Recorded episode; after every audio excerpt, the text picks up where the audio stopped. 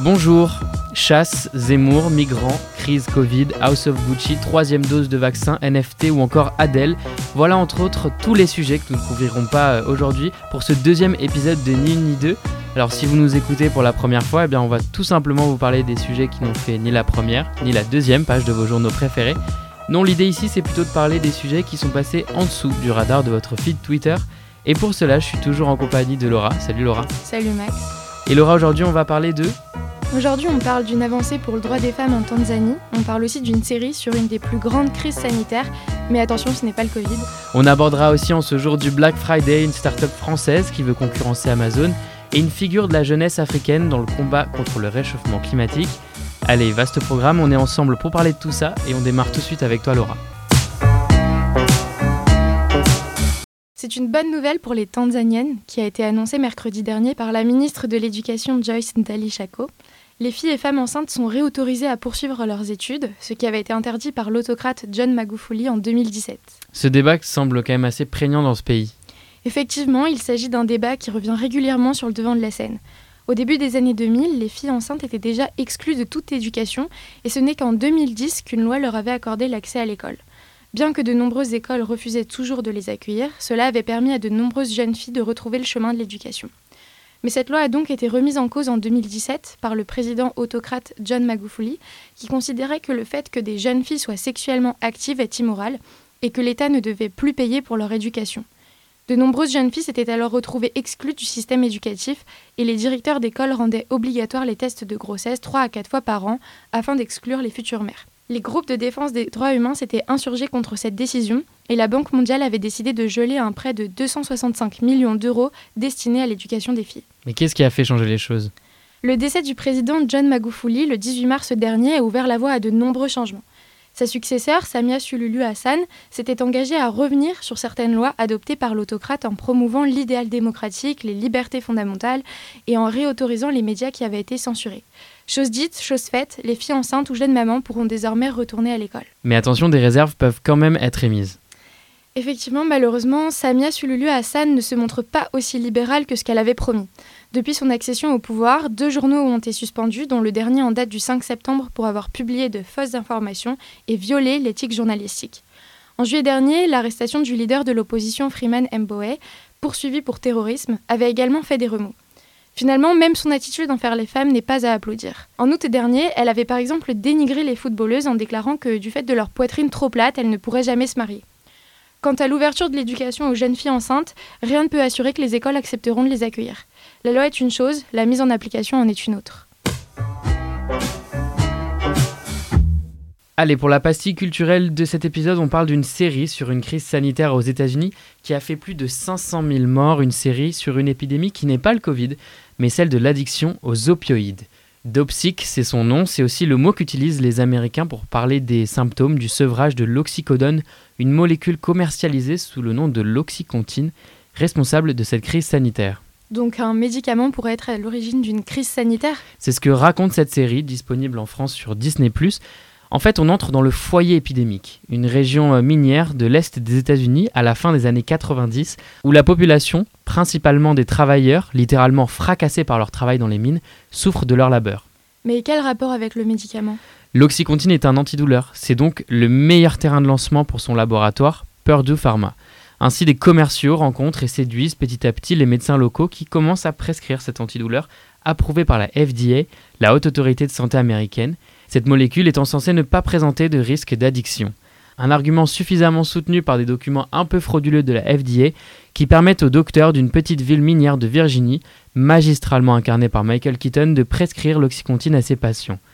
La série suit donc l'évolution puis surtout la dérive de la consommation de cette drogue au final hautement addictive. Elle suit des hommes et des femmes dont la vie déjà abîmée s'est vue absolument détruite par cette pilule à tuer les plus faibles. En face, la famille des milliardaires à la tête du laboratoire et surtout un fils héritier prêt à tout pour prouver que lui aussi peut obtenir au laboratoire un grand succès commercial, prêt à tout donc et même à ignorer voire cacher les effets nocifs de sa molécule. Qualité de la photographie, précision des décors, des lumières, mais aussi jeu d'acteur, tout y est. Dopsic n'a rien à voir avec la télévision et tout à voir avec le cinéma. C'est une série de 8 épisodes qui raconte la guerre psychologique, commerciale, juridique et chimique qui ne laisse que des gueules cassées, zombifiées, et qui finit par laisser le spectateur lui aussi stupéfait. Pour cette rubrique New Data, je vais vous présenter aujourd'hui une start-up française qui a pour ambition de concurrencer Amazon et rien que ça. Il s'agit de la start-up Lireka, qui a été lancée début octobre par deux anciens cadres d'Amazon, Marc Bordier et Emmanuel Henry. Et cette start-up, elle a pour ambition de concurrencer Amazon dans tous les domaines? Pas du tout. Le but de cette start-up est de concurrencer Amazon sur la vente de livres, en particulier francophones. Les créateurs expliquent viser notamment les 2 millions de Français expatriés, ainsi que les 235 millions de francophones vivant à l'étranger. À l'origine de cette initiative, un simple constat, Amazon ne propose qu'un faible catalogue en matière de livres francophones à l'étranger. Les deux anciens cadres du géant d'Internet ont donc décidé d'y remédier et revendiquent un catalogue à plus d'un million de titres. Mais est-ce que cet objectif est vraiment atteignable? Seul le temps dira s'ils auront été en capacité de concurrencer Amazon, cependant le modèle économique sur lequel ils se basent devrait leur permettre au moins d'être rentables. Grâce à des accords conclus avec les éditeurs et des transporteurs, l'IRECA proposera des livres au même prix qu'Amazon avec des frais de livraison s'élevant à 1 centime. La start-up pourrait alors concurrencer Amazon en matière de prix et de catalogue. Le problème est que ce modèle repose sur un système de péréquation. Concrètement, une commande ne comprenant qu'un seul livre de poche n'est pas rentable pour l'entreprise. Cela lui ferait même perdre de l'argent. Le pari serait donc d'inciter les consommateurs à commander plus d'un livre s'ils veulent rester rentables. Est-ce que c'est pas encore une fois une start-up qui vient signer la fin des librairies indépendantes? Selon les dirigeants de la start-up, pas du tout et au contraire.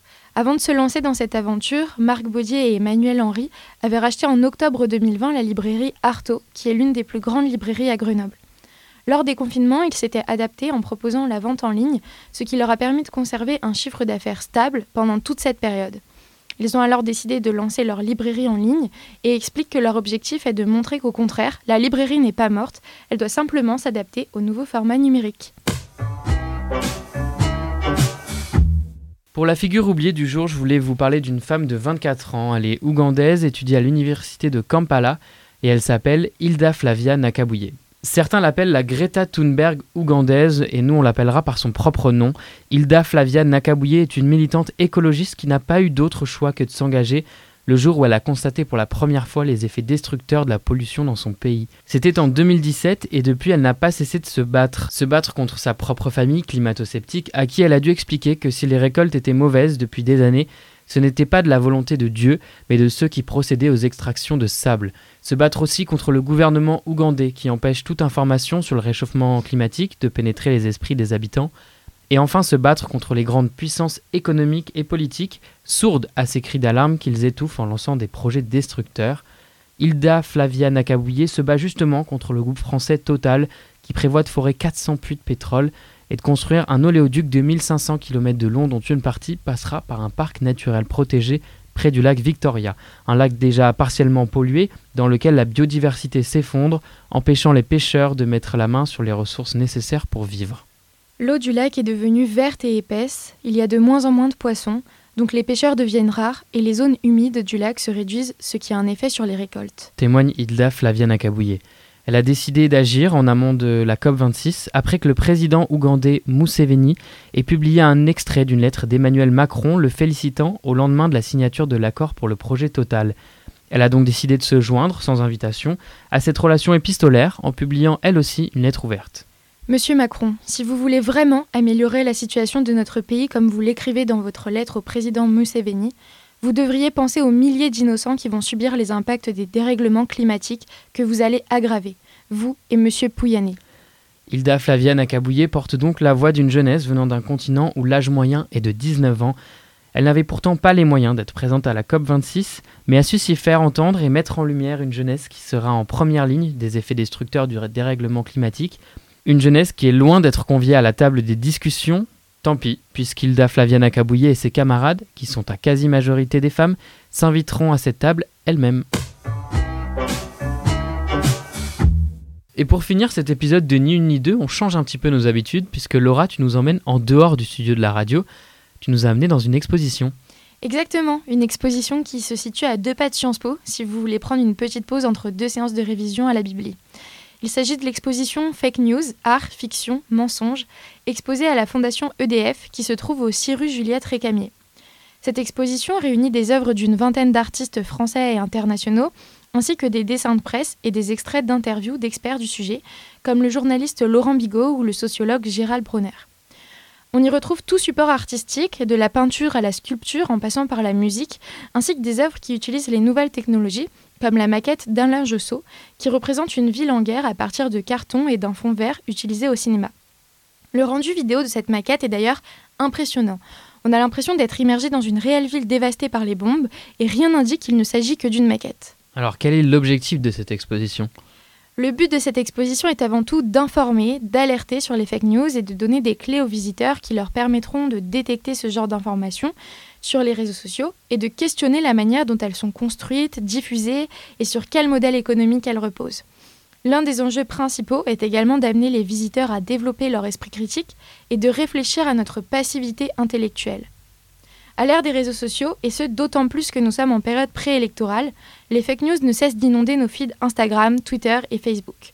Cette exposition tombe à pic pour nous rappeler que le tel dernier tweet ou tel dernier post d'Éric Zemmour ou de Jean-Luc Mélenchon ne correspond pas forcément à la réalité. L'exposition est construite en trois étapes. La première se focalise sur la fabrication des fake news. C'est là qu'on y trouve la fameuse maquette d'Alain Jossot. La deuxième partie explore la manière dont ces informations sont diffusées à travers le monde. Et la troisième présente les risques que les fake news peuvent engendrer et propose des solutions pour y remédier et développer notre esprit critique. L'exposition est accessible à toutes et tous dès le plus jeune âge. Elle est très pédagogique et interactive. Vous pourrez par exemple faire un karaoké ou simuler des fake news sur la machine We Are Fake de Patrick Suchet. Et donc Laura, tu as pris ton micro et t'es sortie du studio pour nous faire découvrir cette exposition. Exactement, je suis partie euh, rencontrer Nathalie Bazoche qui fait partie du commissariat collectif et qui a bien voulu répondre à nos questions. Qu'est-ce qui a été à l'origine de cette exposition? Est-ce qu'il y a eu un déclic, un fait d'actualité, ou est-ce que c'est tout simplement à l'approche des présidentielles que vous avez décidé d'organiser cette exposition? Alors, euh, l'exposition qui est à la Fondation EDF, en fait, elle s'inscrit dans toute une série d'expositions que l'on a initiées en 2020, parce que la Fondation fonctionne par mandat, et qui est de d'inviter des artistes à nous aider à mieux comprendre des sujets de, contemporains, des sujets de société, d'actualité. On a fait une première exposition qui s'appelait Courant vert sur les enjeux de, de l'environnement. De, la crise climatique. Ensuite, euh, cette année, on va faire sur les fake news et l'année prochaine, on va continuer notre parcours, on va dire, de, de réflexion sur comment voyagera-t-on demain. Selon vous, pourquoi l'art est-il un moyen de lutter contre les fake news en particulier Et pourquoi ne pas avoir euh, simplement organisé une exposition euh, avec des panneaux euh, explicatifs par exemple? Ça, c'est une très bonne question. Parce que ici, on présente des artistes et que on n'est pas un lieu scientifique improprement dit parce que par exemple la Cité des Sciences ou le Palais de la Découverte fait des très belles expositions et qui ont absolument pas besoin de nous. Notre, notre idée, c'est d'être euh, d'être un petit peu différent et de faire une proposition qui soit à la croisée des chemins, où euh, on puisse aussi trouver euh, la parole de l'expert, mais la parole de l'artiste par sa capacité à vous créer des émotions, par sa beauté, par l'humour, par la poésie des œuvres. ça, ça imprime quelque chose de différent dans, dans, dans chacun d'entre nous qui fait que quand euh, on, appréhende une œuvre qui vous fait rire, eh bien, vous vous en souviendrez beaucoup plus longtemps. Enfin, en tout cas, c'est mon point de vue. Donc, euh, pour moi, les œuvres d'art et les artistes, ils ont la capacité d'éduquer nos émotions. Comme par exemple quand vous allez à l'école et que vous allez apprendre à compter et à écrire. Mais euh, cette éducation des émotions, euh, elle est très particulière avec l'art parce qu'elle s'imprime durablement. Et quand vous ressentez quelque chose de particulier, que ce soit de la beauté, de la laideur, euh, que ce soit par de l'humour, qu'elle vous questionne, en fait, ça vous permet aussi ensuite d'en parler autour de vous. Et donc, euh, ça, ça, vous donne euh, une autre dimension euh, et, ça, vous, ça vous nourrit différemment. En fait, ce sont des graines qu'on essaye de semer. Vous voyez ce que je veux dire? Pour moi, c'est tant qu'on nous laissera le faire et tant que des lieux comme nous, qui sommes des lieux un peu hybrides, qui sont portés par des fondations, et donc on a cette grande chance parce que nous n'avons pas de collection. On ne fonctionne pas comme un musée. On ne fonctionne pas, même pas comme un centre d'art. On n'est pas là pour vous faire connaître l'art pour l'art dans le sens un mouvement artistique euh, l'idée, c'est vraiment de se dire ben, comment euh, tout d'un coup euh, les artistes peuvent vous éclairer, vous éveiller, même vous, vous, questionner sur ce qui, ce, qui, se passe autour de vous, sur votre monde contemporain. Alors nous, on s'intéresse au monde contemporain et au monde de demain, mais parce que je représente une entreprise qui est EDF, c'est le progrès, c'est le progrès évidemment, avec l'énergie, c'est le progrès social, c'est le progrès technologique. Donc ça va aussi dans cette idée de bah, que nous, on accompagne, voilà, dans l'intérêt général, bah, des, des, des, sujets de société. Comment avez-vous sélectionné les différentes œuvres et les différents artistes présents dans cette exposition? Alors, euh, les œuvres, elles ont été choisies toujours par le même comité. Donc, euh, c'était un peu un challenge.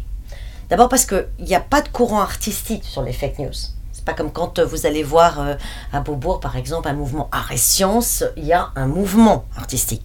Donc là, c'est pour ça aussi qu'on on s'est réunis à plusieurs. C'est pour ça qu'il y avait Andrea Holzer de l'agence Magnum, qui avait un, regard par rapport euh, aux artistes photographes. Christina Demidel, Juan Foncuberta sont des artistes qu'elle a proposés pendant, dans, ce comité. Et ensuite, la difficulté que nous avons eue, c'est que chaque artiste a été débattu. Chaque projet a été débattu entre nous en disant mais est-ce qu'on s'y retrouvait? Est-ce qu'on est que, est qu'on trouvait que tout ça avait un sens? Est-ce que, ça, est que ça cadrait bien sur le sujet des fake news? Donc il y a eu énormément de débats.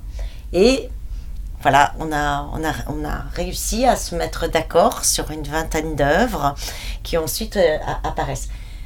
Vous avez raison, L'idée aussi, c'était de commencer en 2000. Pour moi, c'était très important que le projet commence en 2000 pour dire, bah voilà, avec l'arrivée d'Internet en 2000, tout va changer. C'était pour être euh, aujourd'hui et demain. Pas la rumeur qui peut remonter sur euh, jusqu'à l'origine du monde, hein, parce que ça, ça date de toujours. Et L'idée aussi, c'était de, pouvoir discuter avec certains des artistes que l'on connaît, parce que ça fait longtemps qu'on fait des expositions à la Fondation, de leur proposer de réfléchir parce qu'on sait qu'ils ont un regard euh, très aiguisé sur la société contemporaine et de voir un peu ce qu'ils allaient nous proposer. Donc il y a à peu près, euh, je dirais, peut-être 5-6 œuvres qui ont été, euh, qui ont été réalisées pour cette exposition, dont le fameux, la fameuse œuvre de Philippe Villas-Boas, son karaoké sur le poinçonneur de l'IA. Euh, vous avez aussi l'œuvre donc euh, des Naughty Tweety, de Encore une s'il te plaît, où vous avez en cage les, petits, les petits oiseaux de, Twitter. Et vous avez aussi la dernière œuvre donc de l'exposition Make Truth Great Again, qui a été réalisée par l'artiste euh, également, euh, encore une s'il te plaît. Donc, c'est un mix entre des œuvres qui existaient déjà, qui donc nous ont été prêtées ou par les artistes ou par des institutions culturelles, ou encore euh, des œuvres qui ont été créées exprès pour cette exposition. Et puis, il y a en plus, dans le parcours, tout ce qui concerne les, les, les interviews des experts qui apportent quelque chose aussi euh, au contenu et les deux petites animations, la, la data vise sur la vitesse de diffusion des fake news et puis celle qui raconte euh, l'histoire de la Pizzagate. Lors de la création de l'exposition, vous avez pris en compte un avis journalistique avec notamment euh, Laurent Bigot qui fait partie du commissariat collectif. mais on a quand même des œuvres qui peuvent être perçues, enfin du moins c'est ma perception, euh, comme pointant du doigt le rôle des médias dans la propagation de ces fake news, euh, notamment celle de Samuel Rousseau. Je ne sais pas pourquoi je l'ai perçu comme ça, avec euh, toute cette infobésité, etc. finalement, est-ce que vous vous inscrivez plutôt dans une position qui considère que les journalistes constituent l'un des remèdes aux fake news? Ou est-ce que vous souhaitez aussi mettre en garde les visiteurs contre le rôle que peuvent avoir les médias? Je pense que toute personne qui rentre dans cette exposition a déjà une, vision du, rôle des médias, euh, parce que euh, on, le sait que les médias, comme euh, ça a été assez, relayé aussi bien par la presse, par les experts, ou, même par le cinéma ou, la littérature, regorge d'histoires là-dessus. en revanche, euh, ce que j'aimerais bien, c'est que les visiteurs qui rentrent dans cette exposition euh, se rendent compte qu'ils ne sont pas les seuls responsables, que nous aussi, nous sommes responsables, que nous aussi, par notre paresse peut-être intellectuelle ou euh, parce qu'on se laisse prendre par, par les fake news, on a aussi notre responsabilité. Donc j'espère que, en fait, en rentrant dans cette exposition, on vient avec un peu, on vient avec nos a priori, avec ce que l'on sait. Et j'espère que, que les œuvres et, que la, parole de ces experts pourront euh, justement nous poser les bonnes questions pour qu'on aille un peu plus loin et qu'on ne se laisse pas euh, endormir par, euh, ce que pourrait être relayé parfois de, de, manière un peu facile sur, sur les réseaux. L'exposition a débuté le 27 mai. Savez-vous combien vous avez eu de spectateurs jusqu'à présent? Et vous recevez également des groupes scolaires. Est-ce que vous avez un retour euh, de la part des enseignants ou des élèves en général? Alors, depuis le 27 mai, là, on a dépassé les 30 000 visiteurs, donc euh, ça marche. Euh, l'exposition est, est, bien acceptée et bien accueillie par le public. et aux côtés des enseignants, comme on a fait ce partenariat donc avec le CLIMI du ministère de l'Éducation nationale, on a fait des webinaires pour sensibiliser les professeurs qui en fait euh, ils voient un grand intérêt amener les classes parce que ça permet d'aborder le sujet euh, sur un autre prisme qui est peut-être un petit peu moins dur, un petit peu moins passionné et euh, de, regarder par le, le, regard des artistes ce sujet, ça permet d'aborder plein de sujets. Donc là, ça marche très très très très bien et même, euh, on a beaucoup de classes qui sont en liste d'attente. Donc on est obligé d'ouvrir d'autres créneaux pour pouvoir euh, les, euh, les accueillir. Comment éduquer les gens face aux fake news afin de stopper cette diffusion massive de fausses informations? Je pense que ça doit commencer dès l'école. Euh, il y a plusieurs associations, on en, soutient plusieurs, mais dont une qui s'appelle Entre les lignes, qui a été montée par des journalistes de l'AFP du Monde et qui ont monté cinq ateliers modules qui se font dans les écoles et qui sont faits par les journalistes. Et je crois que le fait que les journalistes puissent aller euh, à la rencontre des jeunes pour expliquer leur métier, pour expliquer ce que c'est qu'une information, pour expliquer comment ça se construit une information, je pense que ça c'est très important. Or aujourd'hui, c'est peut-être ce qui manque le plus dans notre éducation et qui est certainement aussi euh, le même problème que l'on peut avoir euh, même sur le public plus âgé qui ne va plus à l'école et peut-être qu'on a oublié comment, comment se construisait cette information, ce que ça veut dire de faire euh, de la recherche et que quand on va sur Internet ou qu'on va sur Google juste pour chercher une info, ça reste, euh, ça reste une information, mais euh, d'où elle vient, comment elle a été construite, qui l'a, qui l'a hum, vérifiée, c'est peut-être pas la même chose. Et donc, il faut, je crois qu'on doit devenir vigilant chacun pour, pour juste avoir le recul de ce que l'on reçoit. Et ça, ça appartient à chacun d'entre nous. Peut-être apprendre à ne pas cliquer à chaque fois pour euh, transférer une information. Il y a aussi une part de notre responsabilité en tant qu'individu dans la société. Parmi toutes les œuvres exposées, est-ce que vous pouvez nous dire laquelle ou lesquelles sont vos préférées et pourquoi? J'ai une tendresse et un intérêt spécial pour l'œuvre de Samuel Rousseau, Les soubresauts du monde, pour sa poésie. C'est probablement une des œuvres les plus poétiques de l'exposition parce que elle fait voyager avec ses lettres qui, euh, qui partent de, de, ce journal froissé et euh, qui laissent beaucoup d'interprétations euh, dans cette exposition. Mais bien évidemment, il y a plein d'autres œuvres que je trouve formidables et les, tous les artistes sont merveilleux dans cette exposition. Si vous hésitez encore à aller visiter cette exposition, peut-être que ces témoignages de visiteurs vous convaincront. Je trouve que le thème est très intéressant parce que effectivement, euh, il faut, je pense, pour avoir vraiment un esprit éveillé, critique et euh, intéressé, recouper à chaque fois les sources d'informations sur un sujet. Et je pense qu'en règle générale, quand on n'est vraiment pas spécialisé de quelque chose, si on veut se donner un sujet à fond, il faut vraiment prendre le temps de l'étudier et puis de douter, recouper les sources. Et je trouve que ça montre bien ça. Et puis que où est la vérité, où est le mensonge finalement La vie est un grand jeu.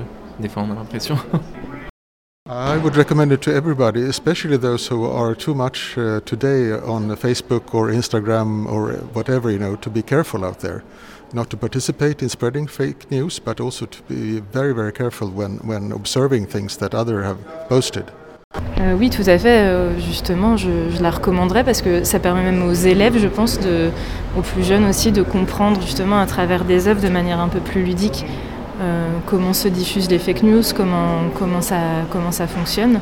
Donc oui, au contraire, et, enfin, aux jeunes comme aux, moins jeunes d'ailleurs, bien sûr. Jusqu'à quand est-ce qu'on peut visiter cette exposition? Elle est ouverte jusqu'au 30 janvier et il faut simplement réserver sur le site avant de s'y rendre. Ok, super. Et est-ce qu'on peut la visiter gratuitement? Totalement, c'est gratuit. Il vous suffira juste d'avoir votre passe sanitaire. Ni 2, c'est déjà fini pour aujourd'hui. On vous souhaite plein de courage pour vos révisions. Et on vous donne rendez-vous fin décembre pour le dernier épisode de cette année 2021. A très vite